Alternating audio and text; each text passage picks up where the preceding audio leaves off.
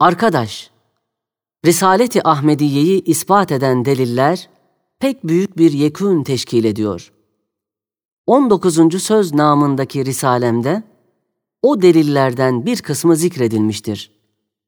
O zatın izhar ettiği bine yakın mucizeleriyle 25. söz namındaki eserimde tafsil edilen 40 vecih-i icaza bali olan Kur'an, Risaleti Ahmediye'ye aleyhissalatu vesselam şehadet ettiği gibi, bu kainat da ayatıyla o zatın nübüvvetine delalet eder.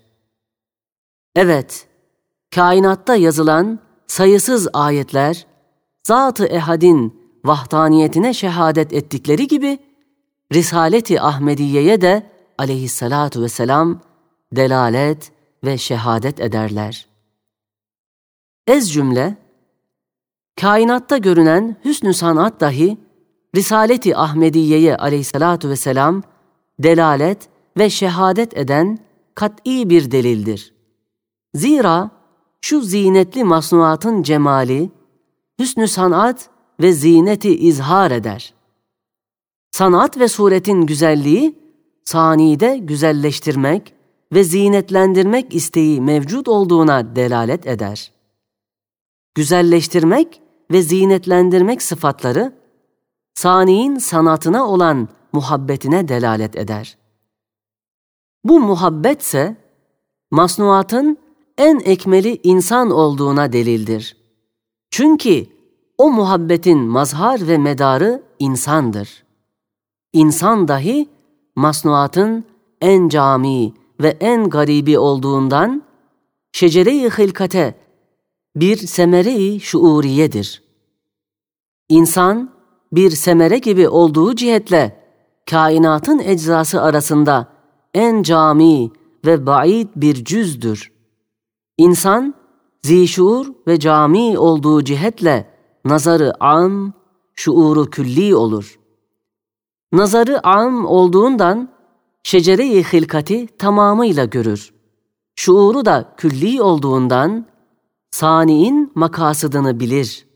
Öyleyse insan saniin muhatabı hassıdır.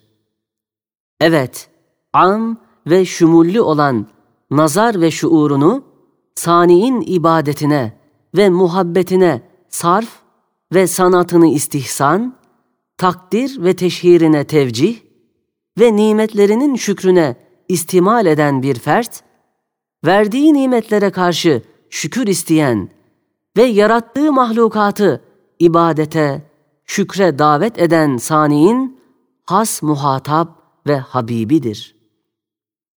Ey insanlar! Zikredilen ahval ve şuunatla muttasıf olan Hazreti Muhammed'in aleyhissalatu vesselam, saniin o ferdi ferit dediğimiz muhatabı hası olmamasına imkan var mıdır? Ve tarihinizin gösterdiği nevi beşerden en büyük insanlar arasında bu makama daha layık diğer bir şahıs var mıdır?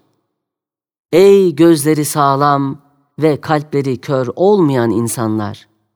Bakınız, insan aleminde iki daire ve iki levha vardır.